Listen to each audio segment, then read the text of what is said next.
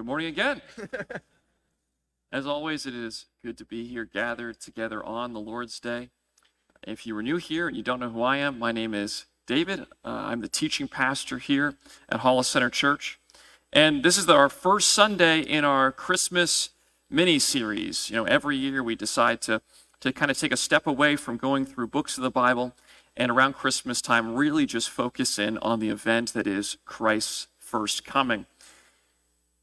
And this year, we're going to focus on three different aspects of the Christmas story that maybe we just don't delve as deeply into, or maybe don't focus as much on as usual.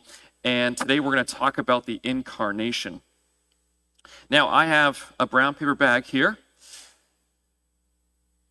And in it, I have a tool. So, uh, as some of you know, I actually just recently uh, started working construction part time. And this has come in very handy. Fun fact I actually found this in the bushes in front of my house when I was a kid. And when I was a kid, I thought burglars had tried to break into my house.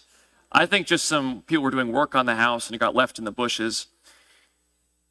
Now that I work on a job site, you know, stuff does get left behind uh, and left around. But this has been a very useful tool because we've been taking uh, cedar shingles off the outside of this house. And I've had this tool for like, I don't know, over a decade, and I've only ever used it basically to break pallets apart. And so I only really just used it to hammer it into pallets, pry the pieces off. I thought, well, that's really cool. That's nice. I never really paid much attention to the fact that there is this teardrop shaped bit in the flat bar. There's, a, there's see right there, diagram um, there's this little teardrop shape. Never really paid much attention to. I thought, I guess that's probably for something. Never really thought much about it, right? Just lived my happy, blissful life. It's actually super handy because if you have a nail that's like right here in a wall, you just go like this hook, boom, it just comes right out. It's extremely useful. And I, I thought to myself, that's actually a pretty good illustration in fact, I think I mentioned that in the moment because there was some fear among my coworkers that they would start becoming illustrations. You know, whenever someone says something off color, they go, Watch out, you're going to become part of David's sermon. But I've had this tool for a very long time. And yet, I just never understood its full purpose. It didn't mean that I didn't know what the tool was for. It didn't mean that I didn't use the tool or appreciate it, but I did not know its full utility, its full purpose. And I think it's that's kind of our relationship with the incarnation. That is Jesus Christ, fully God, becoming man. We know that that is important. We know that it's happened. We put our trust in that that's what we needed, but we maybe don't always think about the details and what that actually means for us. So today we're going to see that the incarnation is not just a cool idea, but provides what we actually need. The incarnation is not just a cool idea, but provides what we actually need. As Christians, we firmly believe that God is one, but He is also three persons. He is one God, three persons Father, Son, and Holy Spirit. And this God is spirit, and this God brought everything into existence. He pre existed everything and brought everything that we see out of nothing. And in the beginning of our Bibles, in the beginning of Genesis, we have a creation narrative. And as part of this creation narrative, there's a garden. And that's a story that we're very familiar with. Even pop culture is familiar with this story of Adam and Eve, right? Mankind's representatives. And in the garden, there were two trees there was the tree of the knowledge of good and evil, and there was the tree of life. And they could eat of any tree in the garden except the tree of the knowledge of good and evil. The tree of life gave them life. They would never have to face death. This tree that God provided for them would allow them to live and live and live and carry out the responsibilities that He gave them.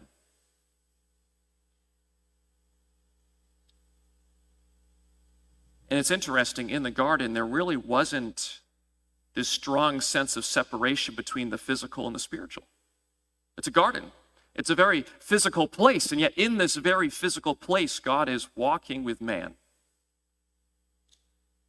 And the responsibilities that, that God gives to Adam and Eve are extremely physical, earthy responsibilities. There wasn't this divide between the spiritual and the physical. Just to touch down on a few areas in Genesis, which, if you're in one of the black hardcover Bibles, is going to be on page one in Genesis chapter 1.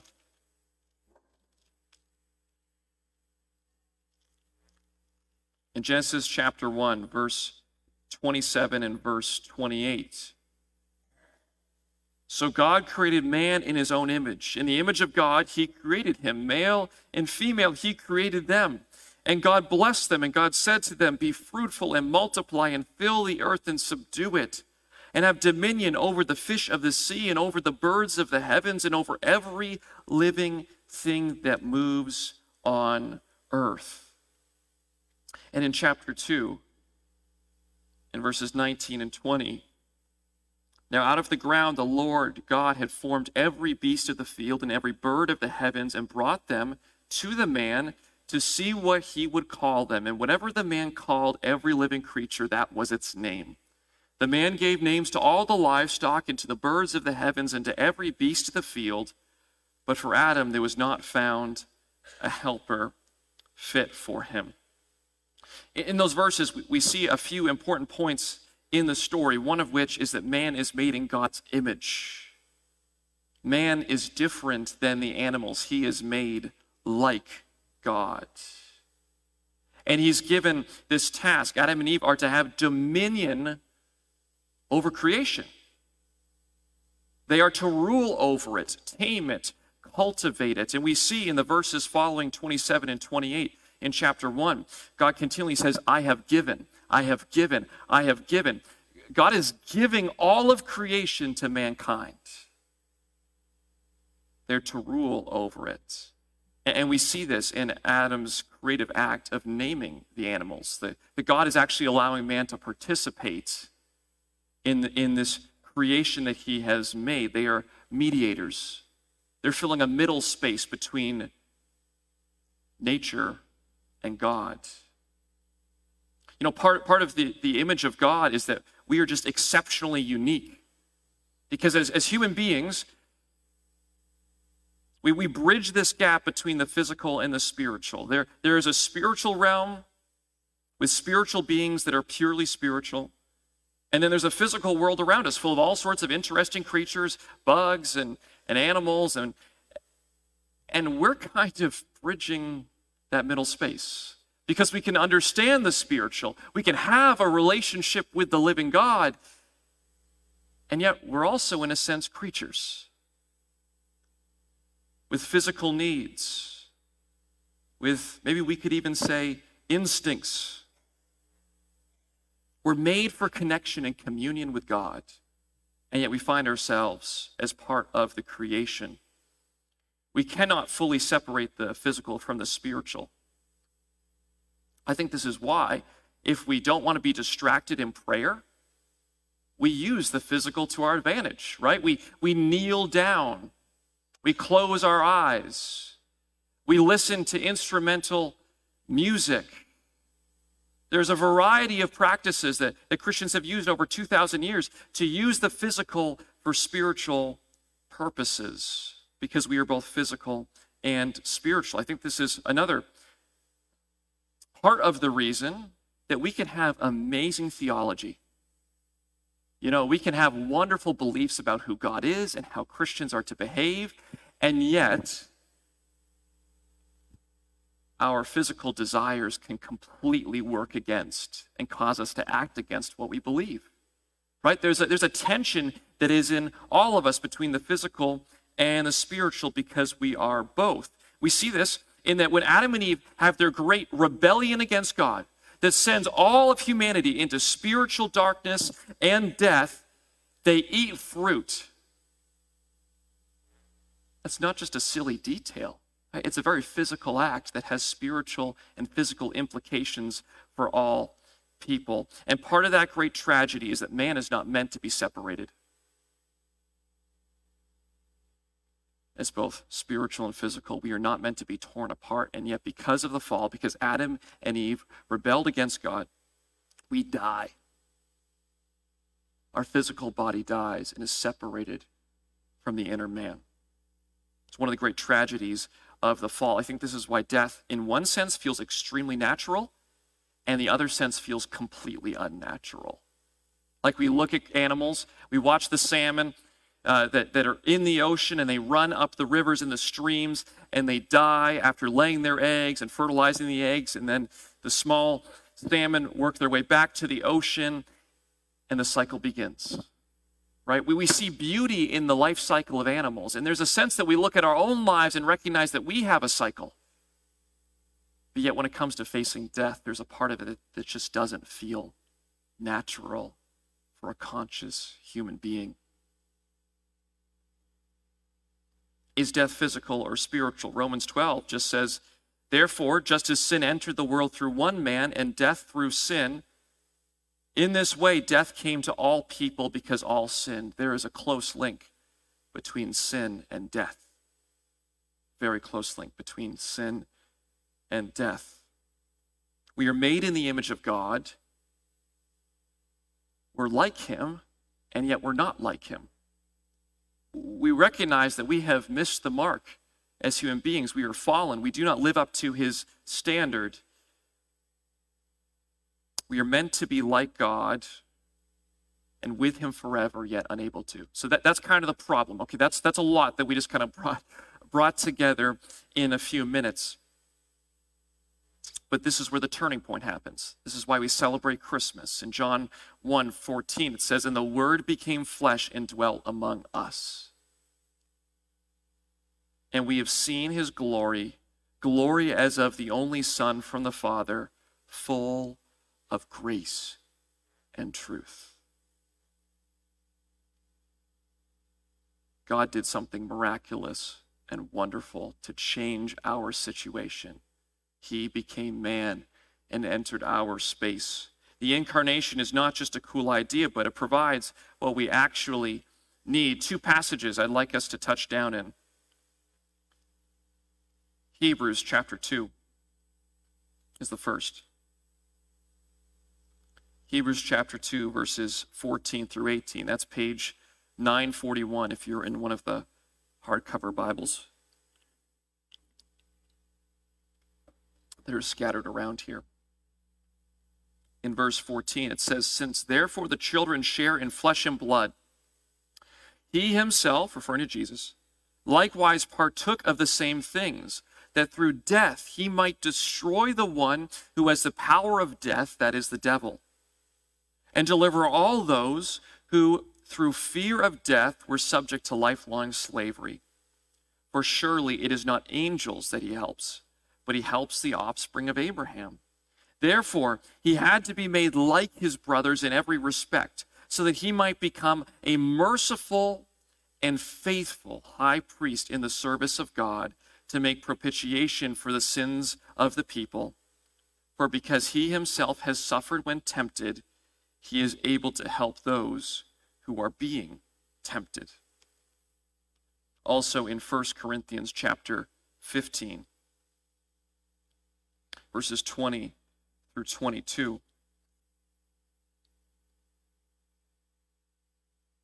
But in fact, Christ has been raised from the dead, the first fruits of those who have fallen asleep. For as by a man came death by a man, has come also the resurrection of the dead. For as in Adam all die, so also in Christ shall all be made alive. And in Hebrews 4. Sorry to make you flip back there. That's my fault. Verse 15 For we do not have a high priest who is unable to sympathize with our weaknesses, but one who in every respect has been tempted as we are, yet without sin. Let us then with confidence draw near to the throne of grace that we may receive mercy and find grace to help in time of need in those verses, and there's a lot in those verses, we see multiple reasons why the incarnation matters. Multiple aspects of why God became man. That Jesus became man to experience death, to conquer death, to conquer the devil. He is both our perfect priest and our perfect sacrifice. He is not only the one standing before God, praying for us, but he is also offering himself as the sacrifice. He's the propitiation, the payment. That on the cross, he paid for our sins. And he is the perfect priest who goes before God and offers that sacrifice. And because he lived as a man, he's fully able to understand us, to help us when we are being tempted, when we are struggling. And while Adam, the first man, brought death, Jesus brings a full reversal of this as the perfect Adam, in that he brings life to the human race. And earlier in the book of Hebrews, we actually see Jesus portrayed as the perfect heir to the throne. Jesus was in a lineage of kings. And yet, that lineage of kings had failed. Even though God had promised to King David that you will always have an heir to sit on the throne, Israel had lost their nation. The Romans were ruling over them.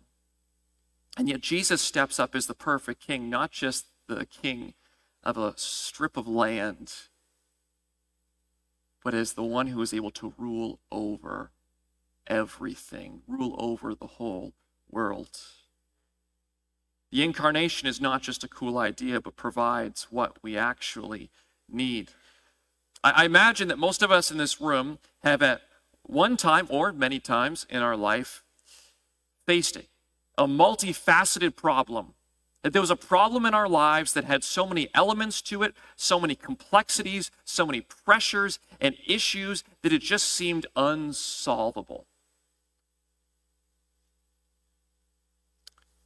Just as an illustration, imagine that you're off roading, which I know not a lot of you maybe are into that but just just play along with me. You know, you're you're doing some off-roading way up north. You're in unfamiliar territory. You lose your wallet and your phone. And then you break down. It's nighttime. And it's cold. And it's wet. You don't know where you are. Your vehicle's dead. You need a lot of help, right? Mm-hmm. Yeah, unless this is going to turn into one of those shows about, you know, some hiker that died in the woods, right? Uh, some special series about, you know, the 14 days it took them to find your body, right? You need some help to get out of the woods. You need someone who's willing to get down in the mud with you, help you get your vehicle out. Someone with the mechanical knowledge and the tools and a powerful vehicle enough to pull you out, to get you to safety, someone who knows how your vehicle works, someone who knows the roads, someone who can pay for repairs, someone who can give you directions. That's what Jesus is for us. In this fallen and broken world, our human condition is complicated. We are meant for relationship with our Creator, and yet we find that there's a separation between us. And the consequences of that are far reaching and complex. And Christ in the incarnation addresses the issue on all possible fronts. Jesus got down in the mud with us, but as God, he had the power to rescue us fully. That's the incarnation. It's not just a cool idea, but provides what we actually need. That's why we rejoice in the baby in the manger, just as much as the Savior on the cross and the King who is coming. And so today, I just have two important lessons for us to dwell on, uh, to noodle on, based on the fact that God became man. And there are obviously many, but just two for us to kind of think about today. The first is that physical matter is not evil. Physical matter is not evil. After the resurrection, Jesus still had a physical body. You ever thought about that? The tomb was empty. The tomb was empty. Thomas uh, put his hands in the holes in Jesus' hands. He had a physical resurrection. He still has a human body. Jesus became just like us, but without sin. Being human is not wrong. It's not wrong. We are just incomplete because of the fall. When Jesus ascended in glory, he was still man, but in a resurrected body. Just try to wrap your mind around that. That the Jesus who is seated at the right hand of the Father in heaven, in glory, perfect, is also fully human.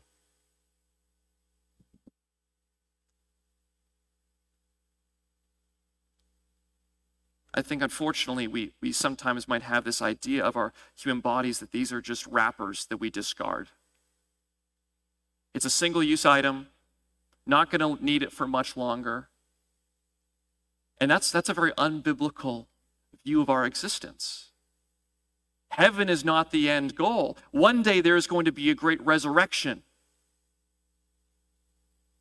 And we will use these bodies again by Christ's power, they will be made new. Okay? I'm not saying that all the problems you got in your body right now, you're stuck with them. Ha ha. Right? Because we know these bodies are failing us more and more every single day. I'm 27 and I know that. Okay, it's only getting better from here, right? That's what I hear.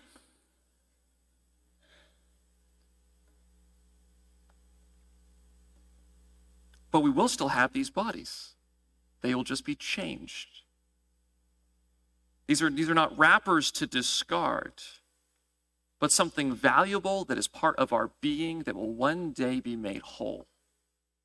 And I think a consequence of that is that these bodies should be treated with respect. This is why uh, Christians have historically buried their dead. Now, it's not that if you're cremated or something weird happens to your body that, oh, God can't raise you from the dead. No, anyone who died a long time ago is dust. But symbolically, that's why Christians have historically buried their dead, is because of our hope in the resurrection. That these are the bodies that God is going to raise one day. Spirituality is not an escape from the physical. Every part of this life can become worship. Every part of this life can become worship. Worship is not just some place we go in our heart and in our mind on a special day but it's also something we do with our hands, with our lifestyle, with everything that is around us, everything we interact with food, drink, dancing, work. All of these are not inherently evil, they are God given. The question is, what are we going to do with them? They are all opportunities to thank God and worship Him. And man, I really think this deflates legalism. Because when legalism gets strong, views begin to develop that physical things are inherently evil, that drink is inherently evil.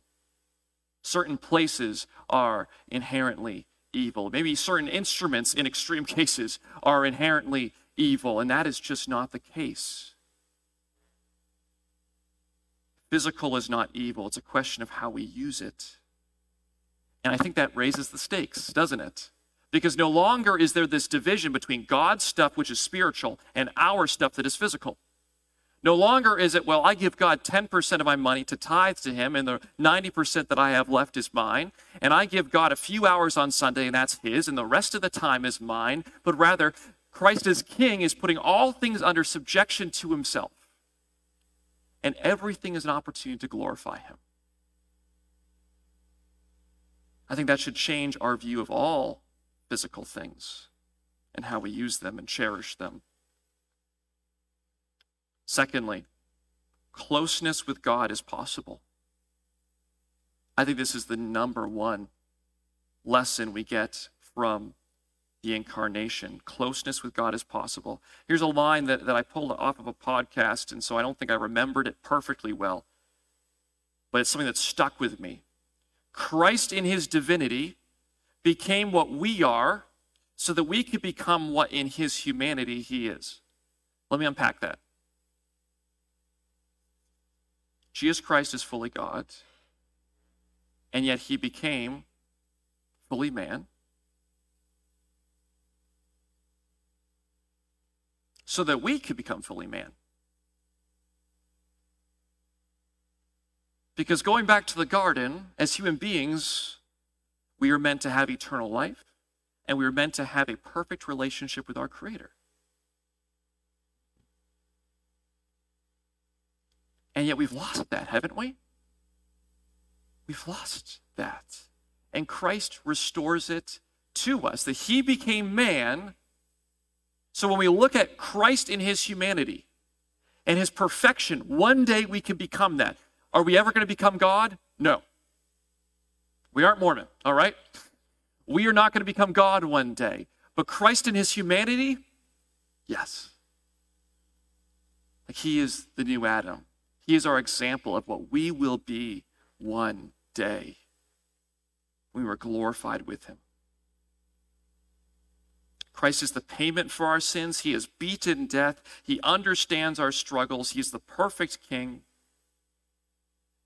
When we lost access to God's space, he entered our space and offered a way back to him. Matthew 1, verse 21 through 23. She will bear a son, and you shall call his name Jesus, for he will save his people from their sins. All this took place to fulfill what the Lord had spoken by the prophet.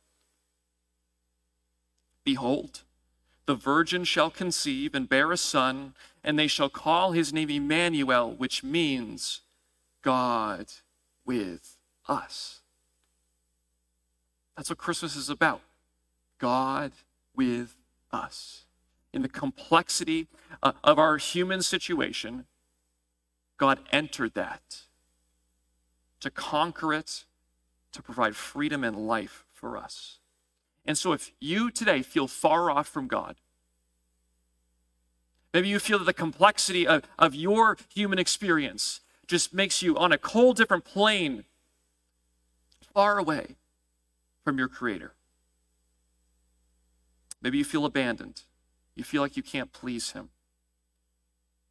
Know that He entered your space so that you could have a relationship with Him that you could be made well. He took on human flesh. He suffered to be with you. You have value, and you are made for Him to be fully human. That's what we learn in the incarnation. It's not just a cool idea, it provides what we actually need as people. Let's pray.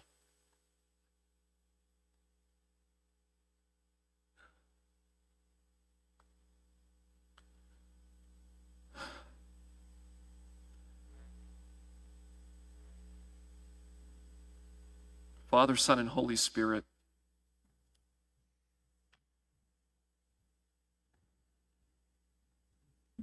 Thank you that you did not abandon us to the condition we find ourselves in.